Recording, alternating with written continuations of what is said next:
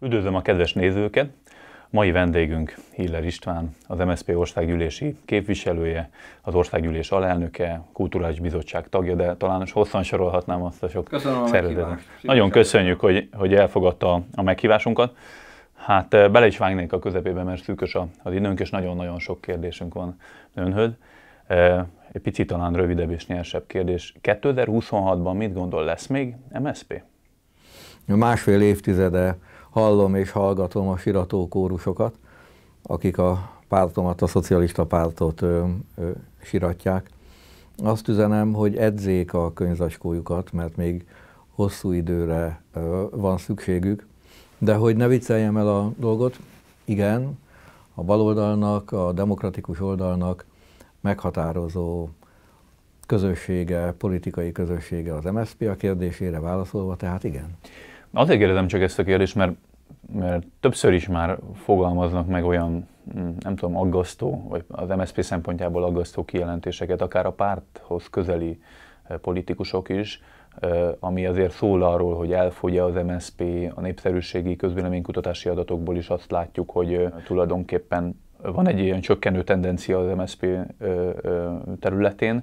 Például Lendvai Ildikó HVG-nek nyilatkozott olyat, hogy hogy ö, ö, többször felmerült már, próbálom szó szerint idézni, hogy ö, benne volt a pakliba, hogy szép lassan elfogyunk, parlamenti küszöb alá esünk, vagy úgy kell beleolvadnunk másba. Ezt a HVG-nek nyilatkozta, de a Mandinernek például nyilatkozta egy volt ö, szocialista politikus azt, hogy ennek a pártnak már annyi. Ezek, ezek vészmadárságok, vagy, vagy, vagy tényleg van az MSZP-ben egy ilyen megszűnés fele út? Azért kérdezem, mert, mert azért itt, itt itt például az előválasztásnak az eredményeiben is például emblematikus figurái az MSZP-nek, akár momentumos jelöltekkel szemben is vereséget szenvedtek, mm. hogy ennek nincsen semmilyen jele? Nincs. Nézzük a konkrétumokat. Lendva Ildikó nekem nem csak pártársam, hanem barátom. Ő félti a, az MSZP-t. Tagja és volt vezetője a, a szocialista pártnak. Tehát nem szeretném összemosni azokkal, akik egyébként szerintem politikai megfontolásból kárognak. Ez most nem sértő, hanem vészmadárként viselkednek.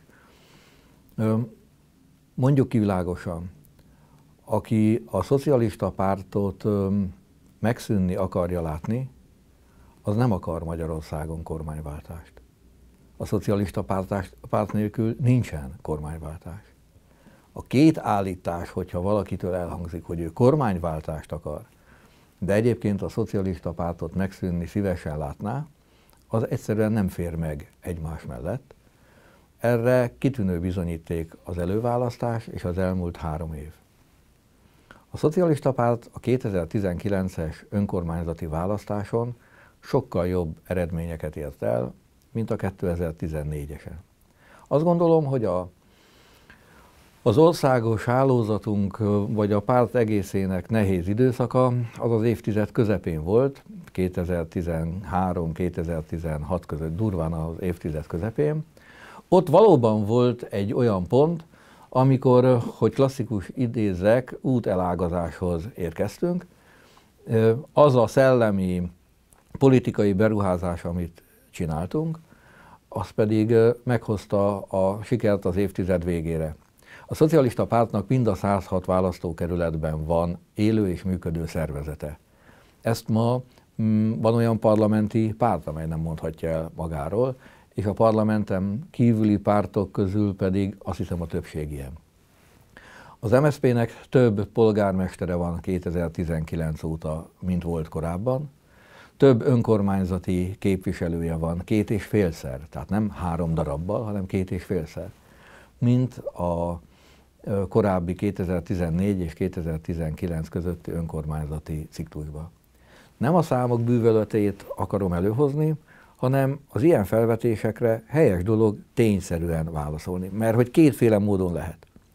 Hogy érzelemből felhorkanok, vagy éppenséggel elkezdek én is iránkozni, vagy azt mondom, hogy egy ilyen állítással, állítás mögött lehet egy akarat, egy szándék, vagy éppenséggel egy vágy, biztos nem mindenki szereti, vagy tetszik, ahogy a szocialista párt itt van, de vannak a választók, ezek a választók meg másként döntenek.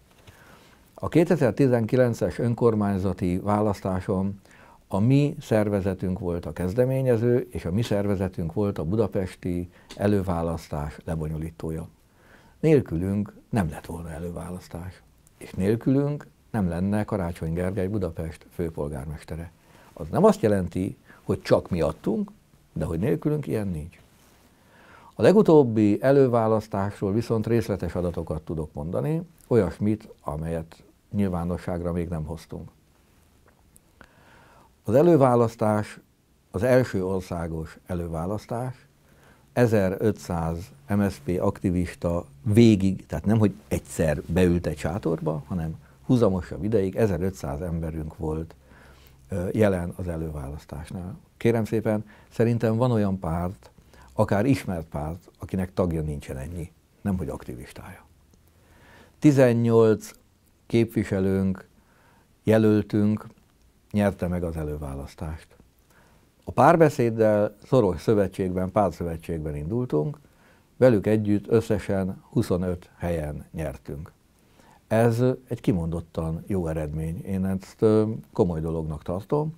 Ráadásul olyan helyeken nyertünk, ahol jó esélye van a társamnak, társainknak, őszintén remélem nekem magamnak is, hogy az előválasztáson elért eredmény után országgyűlési képviselői mandátumhoz jussunk. Tehát nézzük a kérdését, hogy összefoglalva válaszoljam meg. Tudom és érzékelem, hogy vannak olyanok, egyébként nem feltétlenül a, pol, a, a, a politikai paletta túloldalán, akik nehezen viselik el, hogy a szocialista párt van. A választók meg nem így gondolják, mert láthatóan a választásokon parlamenti frakció alakítás nem, hogy veszélybe kerül, hanem azt gondolom, hogy nagyobb és erősebb frakciónk lesz, mint most. Az önkormányzati választásról meg tényként számoltam be. Aktivistáink mindenhol, minden nagyobb településen jelen vannak és dolgoznak. Ezért én azt gondolom, hogy az MSZP egy életképes formáció. A jövőt tekintve egyébként elképzelhetőnek tartom és helyesnek ítélem, hogyha az általunk megtestesített szociáldemokrata karakter, az együttműködik és ötvöződik egy új zöld gondolatot megtestesítő politikai formációval, hogy ennek ténylegesen mi és pontosan mi a, a megvalósulása, azt a 2022-es választás ismerete nélkül felelőtlenség vagy találgatás lenne megválaszolni, de ezt az irányt én magam is támogatom. Picit még visszatérve az előválasztásra, mennyire élte meg ön személyesen, vagy akár a párban, mennyire élték meg nem tudom, arculcsapásként vagy meglepetésként, hogy az önök által támogatott, és amúgy a választások előtt, vagy az előválasztás előtt favoritnak is tartott Karácsony Gergely, egyszer csak az önökkel való egyeztetés nélkül úgy dönt, hogy beáll Márkizai Péter mögé. Azért is kérdezem, mert hogyha ha jól értelmeztem az ön későbbi megjegyzését azzal kapcsolatban, hogy kit fog támogatni a második fordulóba, akkor ön inkább Dobrev Klárát preferált a Márkizaj Péterrel szemben. Tehát az egyik, a kérdés egyik része arra vonatkozik, hmm. hogy hogy mennyire lepte meg az önök egyébként csúcsjelöltjének számító Karácsony Gergely visszalépése, illetve mi volt a, a, az az ellenérzés, ami miatt nem Márkizaj Pétert támogatta ön, aki mellé beállt Karácsony Gergely, hanem inkább Dobrev Klárát, aki meg inkább talán rivális a, a mhm. baloldalon. Na, akkor nézzük a dolog első részét. Nehezen. A kérdése tehát az volt, hogy hogyan éltük meg, én személy szerint hogyan éltem meg, hogy Karácsony Gergely visszalépett. Azt meg tudom erősíteni, hogy a bejelentése bejelentés volt, és nem egy megbeszélés, aminek eredménye ez lett. Um, én őszintén hittem abban az együttműködésben, és abban a szemében, akit ö, ö, láttam, hogy esélyesként indulhat, aki nekem politikai értelemben és emberi értelemben is szimpatikus, és ha mindjárt ostobaság lenne azt letagadni, hogy egy ilyen visszalépést az ember nehezen él meg, finoman fogalmazva nem örül. Magyarul írtó marha dühös voltam. És mivel egyike voltam azoknak, néhányan... Mi felhívta mondjuk ebbe a dühébe, vagy mérgébe, vagy nem, nem próbálta rá beszélni? Nem vagy kellett felhívnom, mert úgy ültem vele szembe, mint most önnel. És mit mondott neki erre? Nem négy szemköztű megbeszélés volt, hanem ő egy adott napon, egyébként a bejelentés napja délutánján néhányunkat arra kért, hogy jöjjünk össze. Emlékeim szerint öten voltunk.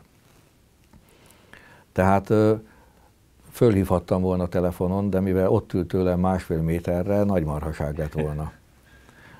Nem értettem egyet a döntésével, és ezt most az összes barok diplomáciai tudásom legjavát szolgálva mondom el így. De mai, mai, napnak, mai napig egyébként hibás döntésnek tartja? Jobban állna az összefogás esélye, ha most Karácsony Gergely lenne a én, én történészként és politikusként is hozzászoktam, hogy nincsen olyan, hogy volna. Uh-huh. Ez a döntés, tudja, amikor tanulmányokat, könyveket írtam, akkor láttam a politikának régmúlt évszázadait. És láttam a tépődést, a vívódást sok-sok politikusnál, amikor levéltárakba ültem Firenzétől Bécsig. De amikor döntött, akkor utat választott. Onnan föltenni azt a kérdést, hogy mi lett volna, ha, hát nézze, hogyha az apukája meg az anyukája nem találkoztak volna, akkor nem lett volna ez a döntés. Tehát teljesen fölösleges erről beszélni. De Karácsony Gergely jelölésébe, jelölését akartam, támogattam és hittem benne. Itt a történetnek vége. A Márki Zaj Péter én nem ismertem, láttam a nyilatkozatait, és én egy magyar szociáldemokrata vagyok. Ezért a döntésemet meg is indokoltam, nem egyszerűen csak bejelentettem. De tudja, ez igazából egy demokratikus versengésben nem a legtermészetesebb? Több induló van, valamelyikre rátesszük a voksunkat, és, és akkor itt ez egy lényeges dolog. Akit viszont a közösség egésze megválaszt, és itt nagyon világos volt az eredmény, azt mindannyian személy szerint én is ö, támogatom. Azóta több alkalommal találkoztam, és hosszan beszéltünk Márki Zaj Péterrel, Voltam nála a Hódmezővásárhelyen, volt, találkoztunk Budapesten, és most néhány nap múlva a választmány ülésén én az MSZP választmányának elnöke vagyok, ezt nevezzük a, a pártomnak a parlamentje, parlamentjének. Úgyhogy öm, öm, látom az elképesztő elszántságát, az erejét és a kommunikációját. Nem abban a stílusban kommunikál, amiben ö, én, rövid tőmondatok, erős állítások ezekben a mondatokban, minden mondatnak pontos alany, állítmány és jelző szerkezete van, de nem többszörösen bővített, mint az enyém. Ugyanakkor az elszántság mellett látom a városában megszerzett tapasztalatot, sétáltam vele Hódmezővásárhelyen. Hát kérem, ha nagyon gyorsan akar eljutni az egyik helyről a másikra, Hódmezővásárhelyen, akkor ne ő vele sétáljon, mert mindenki ráköszön, mindenki megállítja. Beültünk egy étterembe, ha öten nem jöttek, míg a leves kihozták, egy ember sem. Ezt szeretné az ország egészébe megvalósítani, és őszintén beszél. Úgyhogy a támogatása a pártom egészétől, és a tőlem magamtól is jön, úgyhogy mi megbízható társai és szövetségesei vagyunk a megválasztott miniszterelnök jelöltnek. E- ezt a részét teljesen elfogadom és értem is. A, a dilemma az én kérdésemben inkább a második részében a kérdésemnek arra vonatkozik, hogy miután a, a párt kiadott egy közleményt a második forduló előtt, hogy ők semlegesek maradnak és nem állnak be nyilvánosan egyik jelölt mögé sem. Ön a párthoz képest mégis egy előbbre mutató megjegyzést tett Dobrev Klárával kapcsolatban. Ez az egyik kérdés, másik kérdés meg az, hogy utána a párt a második forduló kellős közepén, 48 órával a urnazárás előtt váratlanul amikor már a sajtó is azt mondta, hogy Márkizaj Péternek mekkora az előnye, és mindenhonnan erről szóltak hírek, akkor viszont már beálltak Márkizaj Péter mögé. E, icipicit nekem úgy tűnik, mintha lenne egy ilyen két szék között a földre hupanás érzés, amikor a, a DK fele is van egy, egy, egy gesztus, mert MSZP-s polgármesterek is, is jelezték, hogy inkább a baloldali jelöltre szavaznak, de közben meg Márkizaj Péter meg a győzelmi beszédében egyfajta fricskaként fogalmazta meg, hogy még jó, hogy nem Mohács történt, hanem Nándor felérvel, hogy épp hogy időben érkezett a felmentő sereg az MSZP megtestesülésében. Mennyire volt elhibázott döntés, hogy a semlegességből kellős közepén a vége előtt mégiscsak beálltak, illetve az öntöntése mögött mi állt? Először is a, az MSZP elnöksége először azt mondta, hogy egyik jelölt mellett sem kardoskodik, illetve a párt tagjaira, szimpatizánsaira bízza a saját döntését. Ha bármilyen módon kötelezővé tette volna bármelyik jelölt melletti kiállást, akkor Nehéz helyzetben lennék most, de ezt nem tette. Az elmúlt húsz évben én tőlem hallottak és láttak olyan döntést, amikor kisebbségben voltam és maradtam. Ettől én nem félek. Van véleményem. És addig, amíg a közösségem nem mond egy határozott át, addig megvan a jogom és lehetőségem, hogy a gondolataim és az általam jónak vélt döntés mellett álljak ki, és ezt nyilvánosságra hozza. Amikor a szocialista párt elnöksége a második forduló előtt hozott egy személyre szóló döntést, onnantól kezdődően értelemszerűen sem én, sem más MSZP is ilyet nem látott és nem hallott. Nem ment szembe az elnökség döntésével, mert az helyes, hogy a döntésig lehet különböző vélemény, de a döntés után egy közösséghez tartozni, annyit jelent, hogy akkor ezt elfogadod, vagy legalábbis csöndbe maradsz. Tehát a, az én nyilvánosságra hozott döntésemmel semmilyen problémát nem látok, hiszen szabadon hagyta az elnökség azt a lehetőséget, hogy kiki elmondja a véleményét, Nemény Andrástól, Szombathely nagyon sikeres polgármesterétől, Salgotarján polgármesteréig ezt megtették, mások pedig Márki Zaj Péter mellett. Ez teljesen rendben van. Én nem szeretnék egy olyan demokratikusnak nevezett oldalon képviselő lenni, ahol nincsen meg a vita vagy a különböző nézetek ütköztetésének lehetősége. De amikor elnök voltam, és most is megkövetelem, hogyha viszont van egyértelmű döntés, akkor ezt mindenki elfogadja. Annak idején én úgy fogalmaztam, hogy támogas vagy hallgas, ez a döntés utáni időszakra vonatkozik, és magam, is, magam számára is ezt kötelezőnek tartom. De még egyszer, amikor már megszületett a, a választók által hozott döntés, és azért ez egy nagyon erős legitimáció. Erős részben a résztvevők száma miatt, erre egy mondatot majd még szeretnék mondani, és erős az arány miatt sem bennem, se a közösségem egyetlen egy szervezetébe tagjában nem ismerül föl, hogy ne a megválasztott miniszterelnök jelöltet támogassuk, de ezen már egyébként az elmúlt három hétben, négy hétben régen túl van a, a dolog, tehát inkább ezt posztfesztám mondom.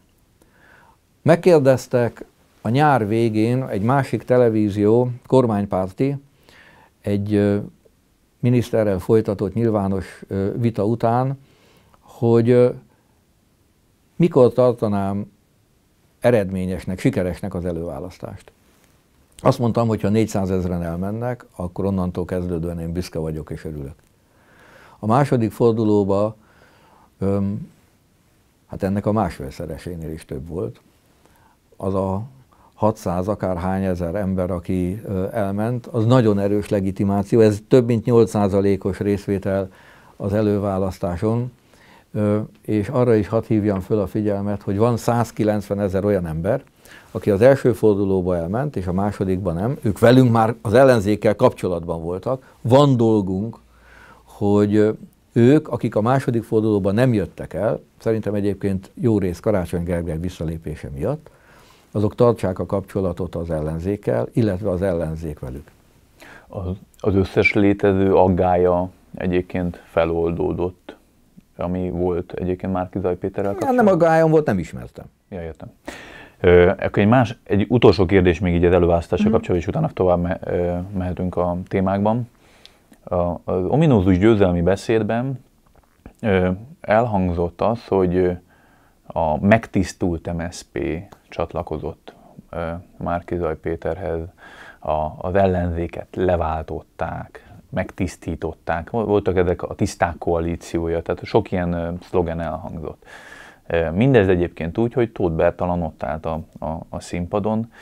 Mm, mi a véleménye ezekről a kijelentésekről? Mégiscsak arra utalgat, mint hogyha a, a beállás előtti MSZP nem lett volna tiszta, illetve le kellene váltani a, a régmúltnak a pártja is. Gyakorta hangoztatott szlogenek, ezek nem csak már Kizaj Péter részéről, hanem Jobbik és a Momentum részéről is például. Persze, csak az élet már csak olyan, hogy a politikában a szövetséget a választók teremtik meg. A választók adnak felhatalmazást, hogy létezhetsz vagy nem, és hogyha létezel, akkor egy másik, részben hasonló gondolkodású párttal, személlyel szövetséget tudsz kötni. Ha rád nem szavaz senki, akkor ilyen problémád nincs. Ezért a mi támogatottságunk, amelyik megmutatkozik személyek, tudnék jelöltek támogatottságával. Kérem azért, olyan helyeken nyertünk ismét, ahol az elmúlt másfél évtizedben, 2006 óta soha.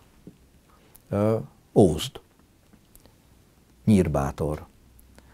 Megtartottunk egy sereg budapesti fontos választókerületet. Szeged, Miskolc, Szexárd. Olyan helyek, ahol említettem szocialista párt által jelölt képviselőjelöltek, most az ellenzék közös jelöltjei.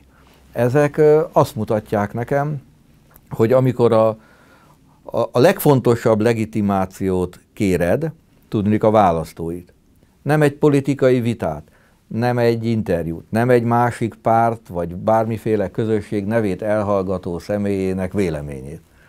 Akkor én azt látom, hogy az MSZP-nek megvan az a legitimitásbeli ereje, hogy továbbra is fontos szereplője a magyar ö, politikai életnek. Van a dolognak egy másik része. Ez a tiszták. Az jó dolog, hogyha az emberre azt mondják, hogy tiszta, meg hogyha a közösségére azt mondják, hogy tiszta. Persze ez azt is feltételezi, hogy azért lehet mondani, hogy ennek most valaki örül, mert esetleg vannak olyanok, vagy voltak, akiket nem sorol ebbe. Az ön kérdése is erre vonatkozott részben. Nagyon kell vigyázzunk egymásra. Nem csináltunk még ilyet, sőt, a modern magyar politika történetben sohasem volt olyan, hogy 6 plusz egy szereplő, most a plusz egy az a megválasztott miniszterelnök előtt. Egy ilyen széles, valóban nagyon különböző értékeket is magáénak valló társaság, társaságok szövetkeznek ahhoz, hogy elérjék a kormányváltást. Ezért azt keressük, hogy egymásba, hogy hogyan lehet ezt megvalósítani. A különbséget meg fogják találni mások. Tudnék a politikai ellenfeleink. És teljesen természetesnek tartom, hogy egy érdeklődő újságíró aki színvonalasan akar, színvonalat akar megjeleníteni, az ezeket a kérdéseket fölveti, mint ön.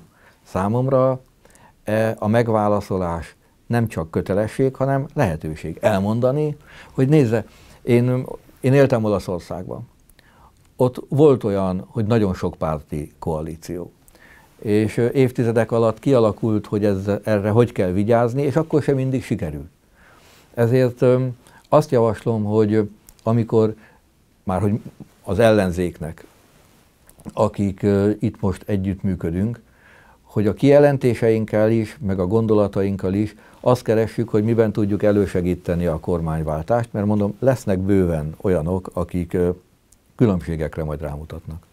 Felmerült még egy olyan kérdés amblok a baloldali politikával kapcsolatban. Egyrészt részben az előválasztáson azért az, hogy nem egy baloldali miniszterelnök jelöltet választottak meg, az értem az egyéni képviselői sikerek arányát is, de hogy a csúcsjelöltben nem baloldali politikust választottak meg, ez is valamit jelez, meg igazából a kérdésem lényege arról szólna, nagyon sok olvasói kérdést kaptunk ezzel kapcsolatban, hogy tapasztalható nemzetközi szinten egyfajta radikalizálódás a baloldalon ezt most progresszívnek mondják, hogy ez most mennyire progresszív, mennyire nem, az jó kérdés, és talán picit szó szerint is idézném a, a olvasókat, mert, mert érdekes a kérdésük, hogy, hogy például az Egyesült Államokról sokan kérdeztek, hogy az amerikai baloldalról, hogy ott, a, ott azért elég nagy teret nyert ez a radikálisabb hangvétel a fehérek kiváltságosságáról, rasszizmusvádak nagyon megszaporodtak, ez, ez tornyosult az eltörlés kultúrájába, de, de ha, ha már az egész nemzetközi baloldalról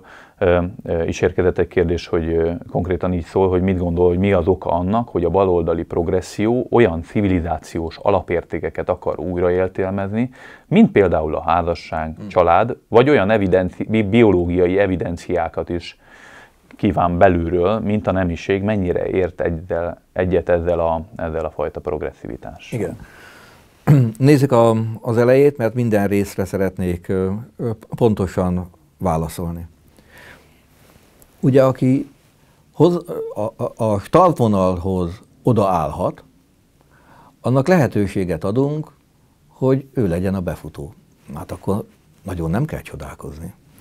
Tudnilik, arról volt szó, hogy ezen az előválasztáson, ami mégiscsak országos méretekben az első, nem egyszerűen csak már megszokott, létező pártok által elfogadott saját jelöltek, Karácsony, Dobrev, Fekete Győr András, Jakab Péter indulhat, hanem olyan egyébként pártal önmagában nem rendelkező személy, akinek a demokratikus elkötelezettségében és abban az érték kataszterben, amelyet mi fölállítottunk, hogy hisz, nincsen kétségünk. Azért ne felejtsük el, ezt olyan keveset szoktuk mi is mondani, következésképpen a köztudatban kevésé van benn.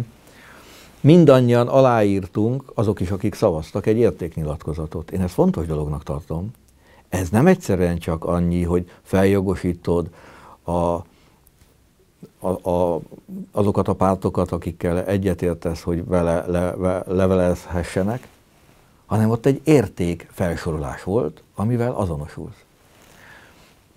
Márki Zaj Péter ezt aláírta, ö, jelölté vált, innentől kezdődően esélye volt, ahogy a többieknek is, akik indultak miniszterelnök jelöltnek a nyerésre. Ezért, mivel Nézze, nem beszélhetünk arról, hogy kiérlelt, átfogó, nagyon komoly tapasztalataink lennének Magyarországon az előválasztáson. Van, ami nekem például benne nem tetszik. Például? Hát például nem tetszik az, hogy a második fordulóba három ember juthatott be. Elmondom, hogy miért nem. Az előválasztás nem önmagában áll a vetélkedés. Az előválasztás azt szolgálja, hogy a választókkal együtt a legmegfelelőbb személyt válasszuk ki arra, hogy a túloldal nyilvánvalóan a Fidesz elnöke Magyarország miniszterelnökével szembe a legjobb eséllyel megküzdjön. Most megválasztották megint a Fidesz elnökének, valljuk meg azért ebben nagy meglepetés nem volt. A mi oldalunkon azonban, hogyha valaki hogyha három személy jut be a második fordulóba, ugye akkor feltételezhető, hogy valaki 34%-kal nyeri meg a második fordulót. Én ezt nem helyeseltem.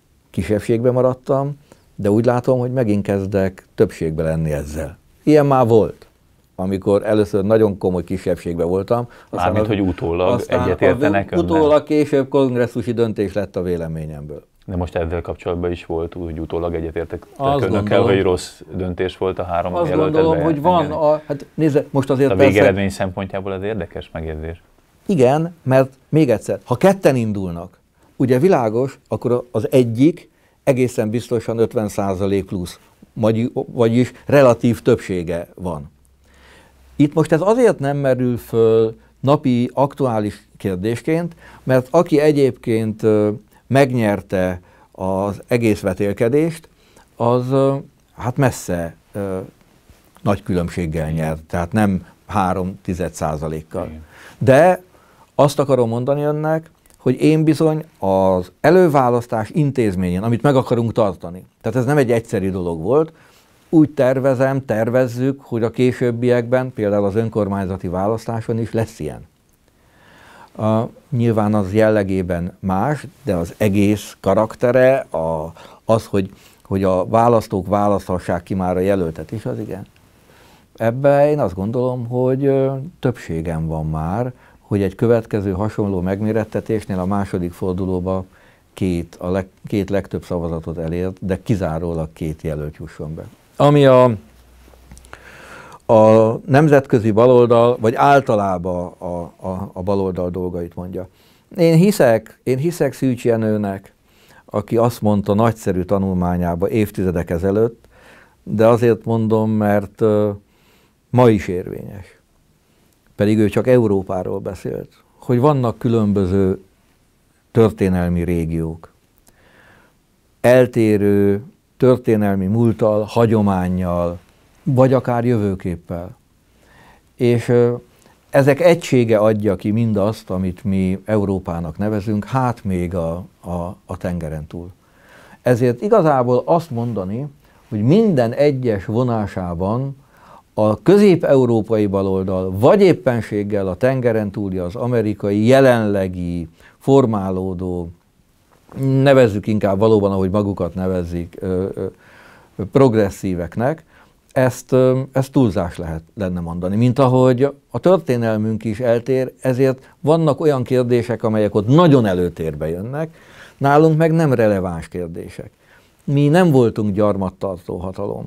Mi nem úgy gazdagodtunk meg, hogy egyébként emberek tíz és százezreit erőszakkal hurcolták be, akik azóta, hála Istennek, egy közösség teljes jogú állampolgárai, alkotói, és meg sem fordul senkinek a fejében, hogy, hogy nem azok.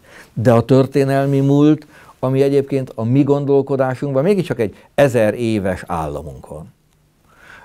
Másfajta.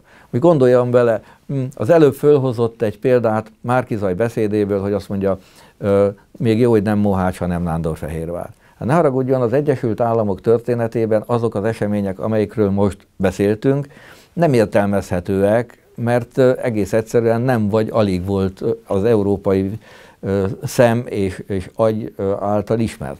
Tehát ezeket, ezeket látni kell.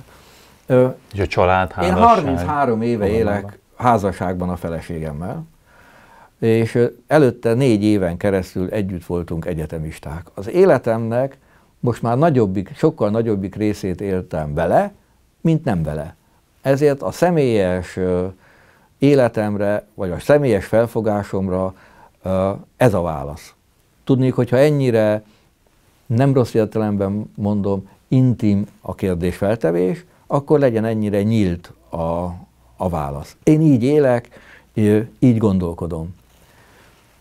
Nem írnám ugyanezt elő kötelezőnek senkinek, de hogy én hogy élek, mi az én felfogásom, ez, ezzel a, a, a bizonyíték, vagy hát maga az egész életem, az azt gondolom, hogy, hogy a, a felfogásomat tükrözi. De még egyszer, az, hogy más hogy él, addig, amíg közösséget vagy egyént nem bánt, addig én azt gondolom, hogy tiszteletben kell tartani. Igen, Sőt, csak ugye ez, ez kormányzati döntés kérdése, hogy a házasság kereteit, a család kereteit, vagy akár a biológiai nemiséghez kapcsolódó megszólítások, mosdóhasználattól kezdve azért hazai pártok részéről is ezek a progresszív ötletek itt elhangoztak ígéret szintjén. Ezért kérdezem önt, mint, mint potenciálisan akár a következő kormány oktatásügyi minisztere, nem tudjuk, de hogy ilyen szempontból azért releváns a véleménye, hogy ezekben a kérdésekben kívánják követni a akár a hazai pártok egy része által is támogatott progresszív trendeket, vagy nem? Én azt akarom követni, amire a választók felhatalmazást adnak, és ami a közös ellenzéki programunkban benne lesz. Mivel én ezt nem azt akartam mondani, hogy olvastam, de azért ez így álságos lenne, mert egy részét, a része az íróasztalomon készül, vagy mondjuk úgy csiszolódik. Ezt kérem szépen, hogy hagyd mondjam el akkor, amikor már a miniszterelnök jelöltünk ezt közzétette. De mint a kedves levélíró vagy kérdező által pontosan megfogalmazott aggály, már az ő, ő szempontjából aggály, úgy gondolom, hogy ez nem fogja őt afelé vinni már a kérdezőt, hogyha ha ez alapján akar dönteni, hogy az ellenzékre szavaz-e, hogy a szavazatát elnyerjük. De még egyszer mondom, hogy ez a miniszterelnök jelöltnek a, a lehetősége és feladata. Volt egy kiszólás, csak azért, mert van bizonyos tapasztalatom, ezért éppen ezen tapasztalat birtokába mondom, hogy nagy önhittség, vagy politikusi tapasztalatlanság lenne a leendő kormány összetételéről, vagy éppen a személyes szerepemről beszélni. Úgyhogy ne hagyjuk elvarratlanul ezeket a, a szálakat, mert ismerem a kollégáit, és tudom, hogy ilyenkor mi a helyzet. Öm, én két dologra fókuszálok. Az egyik az, hogy az egyéni választókerületemet megnyerjem.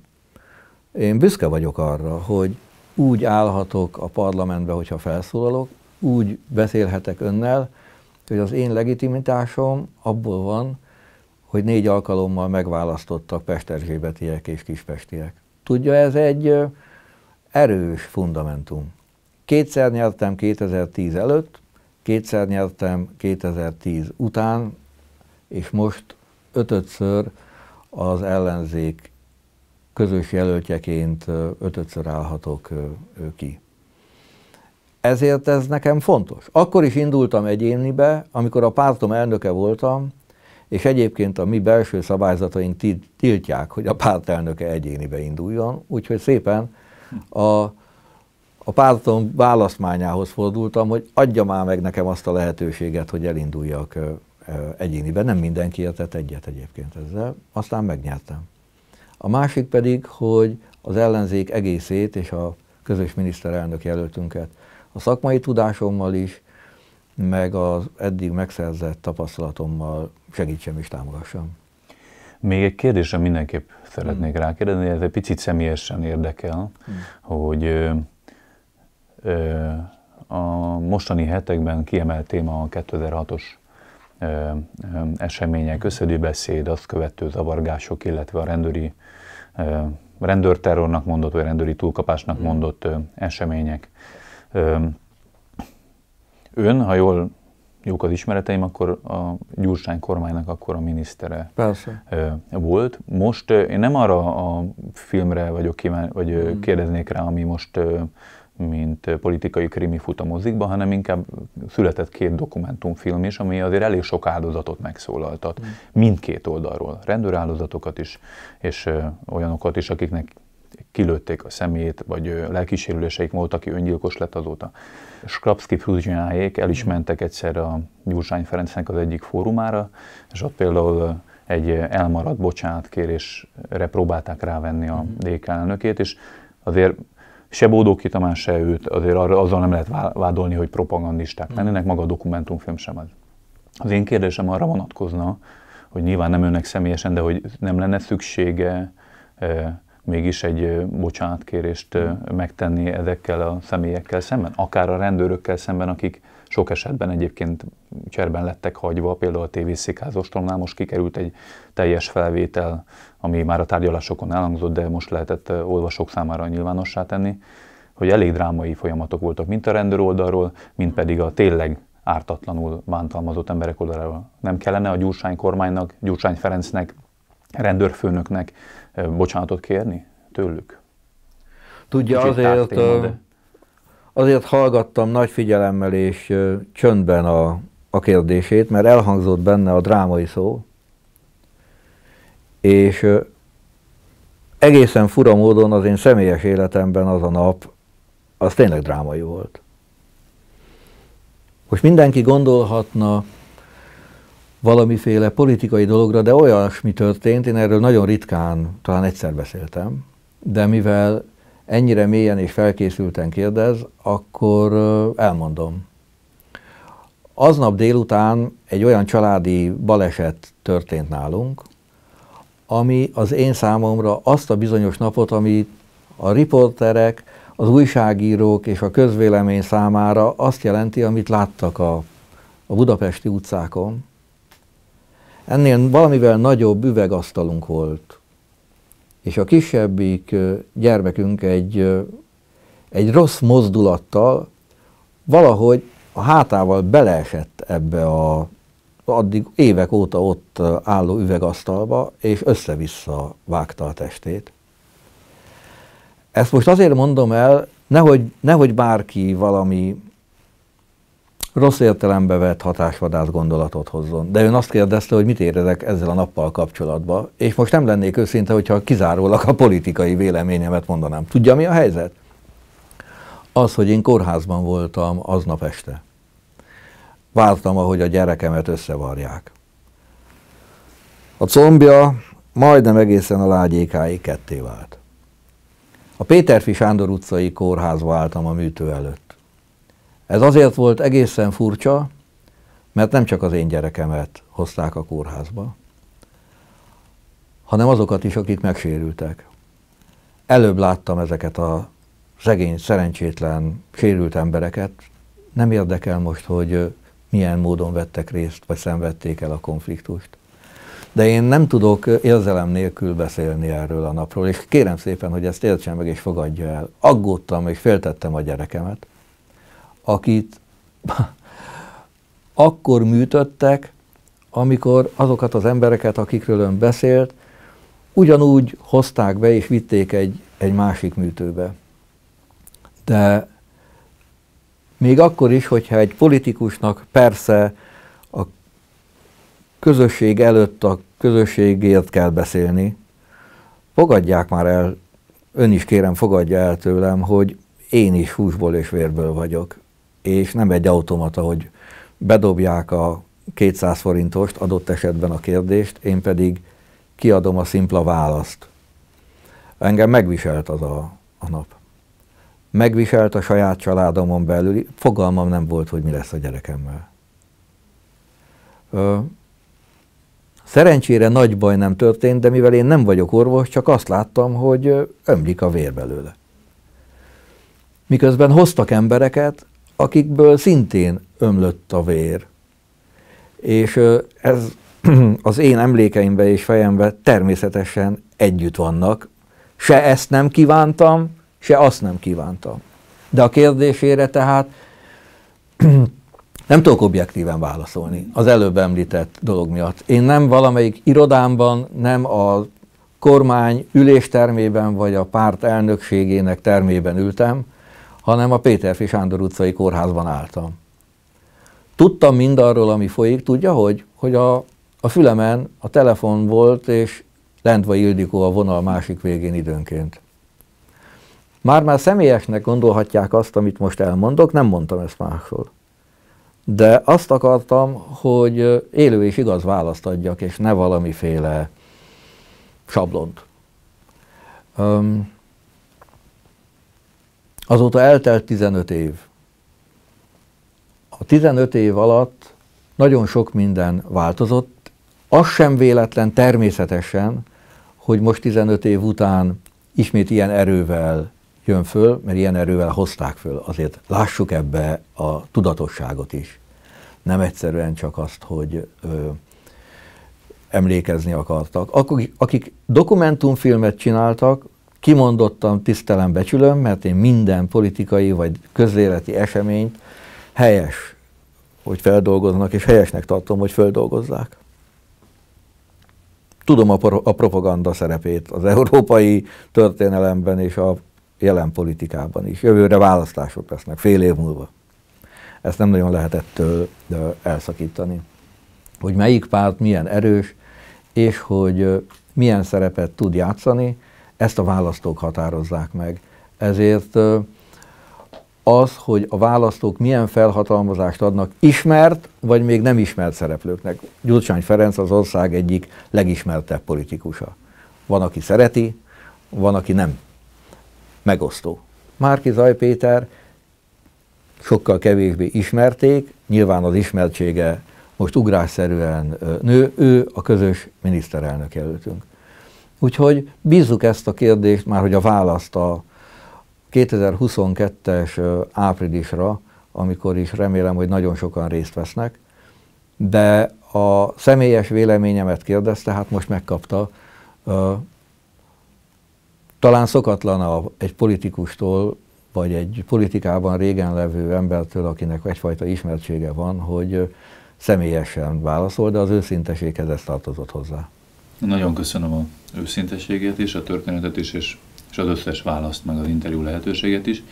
A nézőknek is köszönöm a figyelmet, és e, legközelebb megint egy új vendéggel fog, folytatjuk a stúdió beszélgetés sorozatunkat. Sziasztok!